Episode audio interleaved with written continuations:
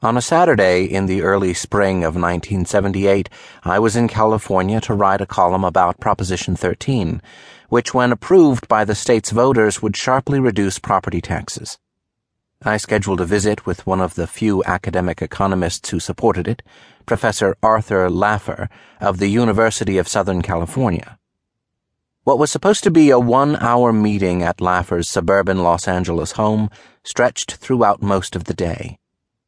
In response to my arguments against Proposition 13, the ebullient Laffer led me on a fascinating tour through the then unknown topography of supply side economics. I was fairly amazed. But Laffer said you cannot really appreciate what he's saying until you pick up a copy of a book called The Way the World Works by Jude Wanniski. I thought I vaguely knew Wanniski as a political columnist for the now defunct National Observer, though, in fact, I had him mixed up with another reporter of the same newspaper. As for his book, its publication was news to me. That's how little press and review coverage it received. When I returned to Washington, I asked my staff to get the book, but I had the title wrong.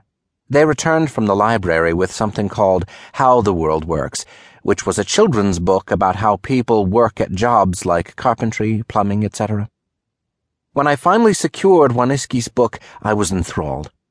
Remember, this was 1978, in the midst of Jimmy Carter's malaise, when low growth, double digit interest rates, double digit inflation, and high unemployment were widely perceived as permanently blighted fixtures of American and global economics.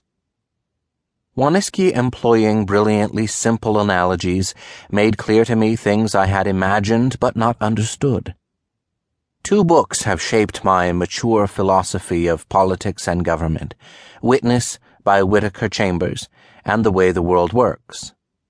As a young U.S. Army second lieutenant in 1953, my view toward the struggle for survival of the West against the communist behemoth was shaped by Witness. Exactly 25 years later, my encounter with Wanniski's book opened to me the road to the survival of capitalism. These are, in my opinion, the two most influential pieces of political writing of the post World War II era. Both have been instrumental in the global revival of conservatism for very different reasons. Although Witness inspired thousands to persevere in the struggle against an unspeakable, godless tyranny, it cannot be claimed that Ronald Reagan relied on it to forge his victory over communism. In contrast, President Reagan's economic strategy, which formed the basis of the current prosperity, can hardly be imagined without the new ground plowed by the way the world works.